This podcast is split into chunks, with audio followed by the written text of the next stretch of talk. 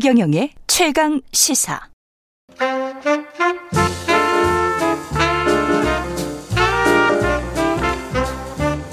세상의 모든 뉴스를 탐구합니다. 김준일의 뉴스 탐구 생활. 네, 화제가 되는 이슈를 깊이 있게 파헤쳐보는 뉴스 탐구 생활 세상 모든 것이 궁금한 남자 김준일 뉴스톱 대표 나와 계십니다. 안녕하십니까? 예, 예. 휴가 잘 보내고 오셨고, 아, 예. 포항 때문에 지금 마음이 약간 무거워져서 그 오늘 마침 저 탐구할 주제도 기후 변화와 관련된 겁니다. 예, 뭐 전체적으로 보면 태풍 예. 얘기도 하고 기후 음. 변화 얘기도 하고 그래서 에너지 정책 전 세계 그래서 좀 이렇게 어떻게 이거를 엮을 수 있지 생각하실 수 있겠지만은 그렇죠. 글로벌하게 좀 조망을 좀 하고 한국의 에너지 대책까지 좀 얘기를 좀 드려야 될 것 같아요. 근데 굉장히 좀 중요한 문제입니다. 이게 다 문제예요. 융합적으로 네. 다 엮여 있습니다. 음. 예, 지금 이 11호 태풍 흰남노도 사실 기후 변화 때문이 아닌가 뭐 이런 이런 말이 나왔었어요. 기후 변화 때문이죠. 예. 왜냐하면 유례가 없어요. 지금 음. 그러니까 이거를 좀 정의를 하자면은 이제는 이상 기후 이상의 일상화 라고 좀 정의를 해야 될 것 같아요. 과거에 우리가 이제 뉴노말 이야기 했는데. 예, 예. 예. 그러니까 겪어보지 못한 건데 왜 겪어보지 못했냐면 일단은 태풍은 원래 저위도에서 발생을 해요. 음. 영도, 적도에서부터 한 16도 사이 예. 이런 거에서 발병, 발생을 합니다. 그래서 우리가 역대급으로 겪었던 뭐 태풍, 뭐, 루, 뭐, 루, 루사, 매미 그렇죠. 이런 게 다 북위 16도 정도에서 발생을 했거든요. 예. 근데 이 태풍 흰남노는 사상 처음으로 예. 이 북태평양 쪽에서 북위 26.5도에서 발생한 초강력 태풍이에요. 우리랑 훨씬 가까운 음, 지역에서. 훨씬 가까워. 일본 동쪽 아래쪽, 동남쪽 정도로 보시면 될 것 같습니다. 보통은 적, 적도 부근에서 발생을 하는데. 음. 그러니까 그, 그 예전에도 발생한 거는 있었는데 예. 이렇게 강력하지 않았어요. 왜 강력해졌냐면은 아. 바닷물이 뜨거워서 그래요. 그러니까 처음에 태풍이 만들어지려면 에너지가 필요하잖아요. 그렇죠. 그거를 뜨거운 이 바다 바다 온도에서 이제 얻어가지고 점점 커지는 건데 예전에는 그때 이때는 이 바다가 그렇게 뜨겁지 않았거든요. 예, 해수면의 온도. 해수면의 온도가. 그런데 이제 앞으로는 이런 태풍이 계속 발전 발달할 거다라는 거고 태풍의 경로도 그래서 일반적으로 동남쪽에서 북서 쪽으로 이렇게 올라와서 조금씩 변동되는 거잖아요. 그렇죠. 왔다 갔다 해서 중국 쪽으로 갈 수도 어. 있고 일본 쪽으로 갈 수도 있고. 흰남노는 동쪽에서 서쪽으로 오다가 다시 남서쪽으로 내려갔다가 다시 북으로 올라와서 북동쪽으로 갔어요. 이게 경로도 와. 종잡을 수가 없는 종잡을 수가 없네요, 진짜. 예, 예, 이런 거예요. 그래서 이게 역대 세 번째 한국에 온 거 중에서 1959년 사라 그리고 2003년 매미에 의해서 역대 세 번째로 그 중심 기압이라고 해요. 헥토 파스칼이라고 얘기하죠. 네. 이게 강한 태풍이었어요. 그러니까 이게 역대급이라는 게 빈말은 아니었습니다. 대처를 잘해가지고 그나마 피해가지고 음. 줄어들었다 이렇게 볼 수가 있는 거죠. 그러니까 특히 그리고 이제 서울 수도권이 많이 비켜가서 처음에는 음. 아 다행이다 이런 말들이 많이 했었거든요. 네. 저도 이제 어제 그제 그런 생각을 했었는데 지금 포항 상황이 갑자기 이렇게 되다 음. 보니까 음. 어그 태풍의 거의 그 인접한 눈에 가까운 지역들은 굉장히 심하게 느껴셨던 것 같아요. 예, 그쪽 예. 지역들은. 그러니까 예. 이번에 이것도 그 강남을 포함해서 중부지방 폭우가 있었잖아요. 예. 뭐 얼마 전에 그때 이제 선상 구름대가 이제 생겼거든요. 근데 음. 띠 모양으로. 근데 이런 게 한 시간에 100, 100mm 이상씩 폭우가 내리는 게 이게 지금 이제는 일상화 된다라는 거예요. 음. 그러니까 이거 뭐 매일 벌어진다라는 건 아니지만 이렇게 종종 있을 수 있, 있다라면은 예. 이를테면은 포항에서의 있었던 문제 강이 범람한다든지 아니면 지하 주차장에 물이 찼을 때 어떻게 차수막을 설치한다든지 배수 펌프를 만든다든지 이런 것들이 이제 기준을 다 바꿔야 된다. 음. 새롭게 제도를 정비해야 된다. 이런 과제들이 이제 우리한테 주어진 거죠. 이게 이 태풍 관련된 보도 중에서 제주도 지금 평균 기온, 지금 현재 기온이 뭐 한 28도였다. 요즘. 음. 근데 그게 이례적으로 많이 높았다. 음. 그런 보도를 유익 있게 봤는데 이게 해수면 온도가 아까 말씀하신 대로 영향이 굉장히 큰 것 같습니다. 그렇죠. 전체적으로 예. 보면은 이제 기후 위기, 기후 온난화 때문이고 이게 음. 한국만의 현상이 아니에요. 음. 지금 파키스탄 얘기를 혹시 들어보셨을지 모르겠는데 예. 파키스탄은 세 달 동안 비가 내렸거든요. 세 달 동안? 예, 예. 세 달 동안 폭우가 내려가지고요. 아, 전 국토의 3분의 1이 침수가 됐습니다. 노아의 방주도 아니고 그래서 예. 전 국민의 3천만 명, 이재민이 3천만 명이에요, 지금. 이재민이 3천만 명? 예, 전 국민의 어 15%가 이재민이 됐어요, 지금. 그러니까 지금 그런 상황이었고 예. 지금 기억하시겠지만은 지난달에 7월 달에 음. 유럽에 엄청나게 폭염 왔었어요. 폭염이었죠. 그때 스페인에 예. 38도까지 올라갔어요, 그때.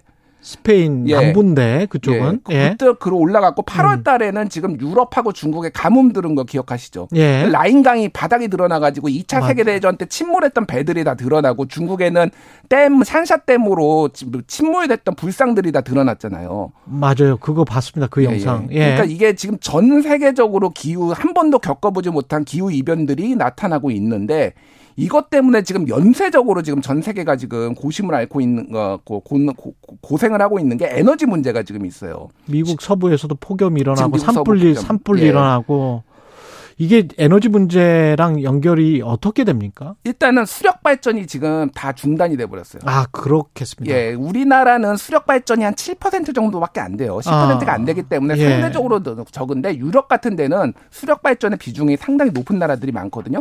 그럼 음. 이거를 근데 지금 러시아하고 우크라이나 전쟁이 벌어졌잖아요. 그렇죠. 그래서 러시아에서 들여오는 천연가스 음. 이게 지금 뭐 제한을 유럽에서 자체적으로 걸거나 아니면 아예 러시아에서 무기화해 가지고 지금 안 주겠다 막 이런 상황 있잖아요. 그렇죠. 우리 고장 났다. 독일은 예. 작년 대비 1년 전 대비 전기세가 전기 요금이 음. 10배 올랐습니다, 지금. 10배? 예, 10배 올랐어요. 전기 요금이? 전기 요금이 10배가 올랐어요. 어휴.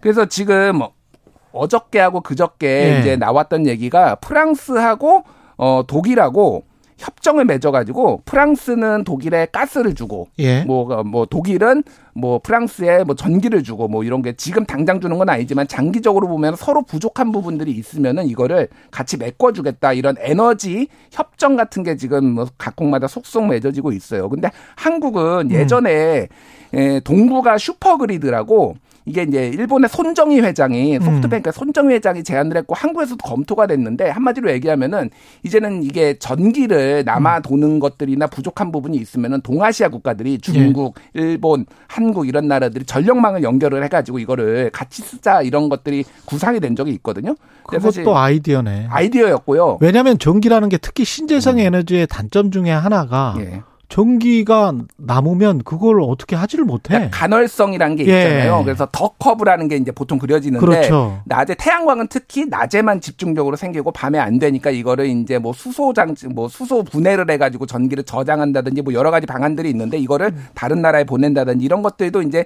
방안을 강토 어, 검토해야 되는데 문제는 한종일이 서로를 다 싫어해 가지고 그러네. 이제 되기가 되게 어려운 뭐 이런 상황이고 안보 문제도 있고 그래 가지고 뭐 우리 뭐 이런 상황이에요. 우리나라 내에서라도 이 신재생 에너지는 저장 음. 그 배전 이 문제를 빨리 해결을 하기가 전 세계적인 문제긴 합니다. 이 기술과 관련해서는. 그래서 또 하나가 예. 지금 석탄 수요가 급속하게 늘고 있어요.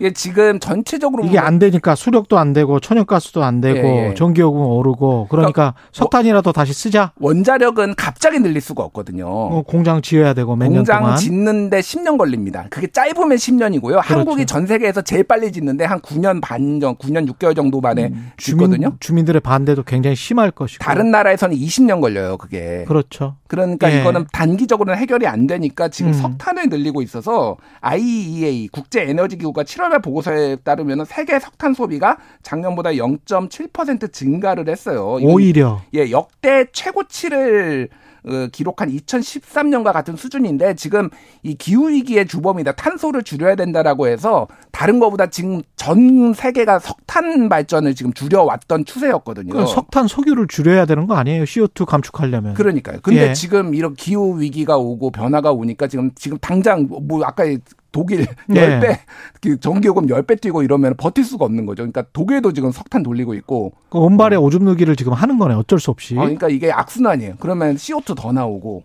뭐 그런데 파리 기후협정 다시 들어갔었던 거. 예. 뭐 이런 것들 보면은 정확하게 그 로드맵이 정해져 있지 않습니까? 2050년까지 어떻게 하겠다. 2050년까지 탄소 중립을 해야 되고 그렇죠. 지금 각국이 거의 뭐 나라마다 다른데 40%에서 60% 현재 기준으로 다 감축 탄소량을 줄여야 돼요. 우리도 40% 감축한을 그때 약속을 했던 거잖아요. 약속을 했는데 예. 지금 문제는 윤석열 정부에서 이미 인수위 시절에서 그거 전기요금 폭등이 있기 때문에 이거 못 하겠다라고 이제 지금 사실상 뭐 이렇게 좀 나자빠진 이런 음. 상황이고 이제 윤석열 정부 얘기를 조금 안 할 수가 없는 게 예.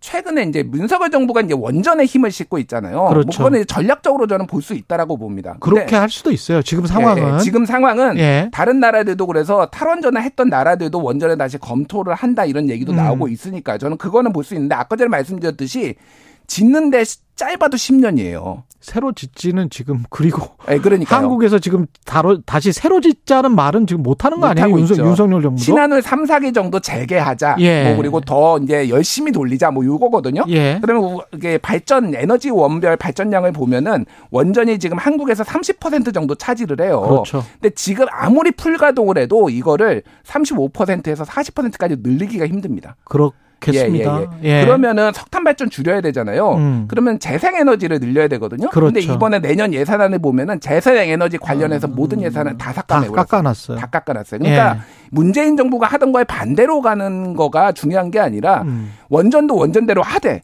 재생 에너지도 사실은 늘려야 돼요. 한국이 지금 재생 에너지 비율이 7%대거든요. 맞아요. 동남아시아도 20%대 나옵니다. 근데 지금 뭐 독일은 40%대가 나오는데 이렇게 음. 해버리면은 이게 답이 없어요. 그 윤석열 정부의 공약 중에 하나가 화석 연료를 60%대인데 지금 40%대로 임기 내 줄이겠다라는 거예요. 예. 근데 달성 못합니다 이러면은. 그러니까 지금 에너지 예. 정책의 포트폴리오가 필요하다 이거는 저도 오프닝에서 한번 이야기를 했습니다. 음. 그러니까 원전 하나만 보지 말고 예. 전체적인 포트폴리오를 좀 로드맵을 제시를 해줘야 됩니다. 정부가. 음. 예. 그러니까 그런 부분들을 종합적으로 지금 검토를 해서 예. 에너지 기후 위기에 대응하는 로드맵 탄소도 줄여야 되고 이거를 진짜 완전 퍼즐 맞추기예요. 굉장히 그렇습니다. 고난이도 작업인데 이거를 예. 지금 윤석열 정부가 계획이 있느냐 할 수 있느냐 이게 음. 지금 진짜 초유의 관심사고 이제 무역 장벽이 되거든요. 곧 예. 유럽에서도 이제 탄소 많이 배출하면 소위 말하는 탄소 국경세 지금 시범 적용 내년부터 합니다. 그 RE100 그 대선 때 나왔던 예. 그거는 굉장히 중요합니다. 예, 기업 예. 수출과 관련해서도 굉장히 중요하고. 예. 예. 그러니까 탄소 이제 국경세를 시범 적용을 2023년부터 한다라는 거예요. 그러면은 음. 우리가 탄소 많이 배출한 제품들 같은 경우에는 추가로 유럽 연합에 관세를 줘야 일종의 관세 같은 걸 내야 돼요. 그러면 그렇죠. 기업의 경쟁력이 줄어듭니다. 그러니까 그렇죠. 이런 부분까지 정부가 다 대안, 대안을 내놔야 되는 지금 그런 상황이에요. 예. 김준일 뉴스탑 대표였습니다. 고맙습니다. 감사합니다. KBS 일라디오 최경영의 최강시사 듣고 계신 지금 시각 8시 40, 42분입니다.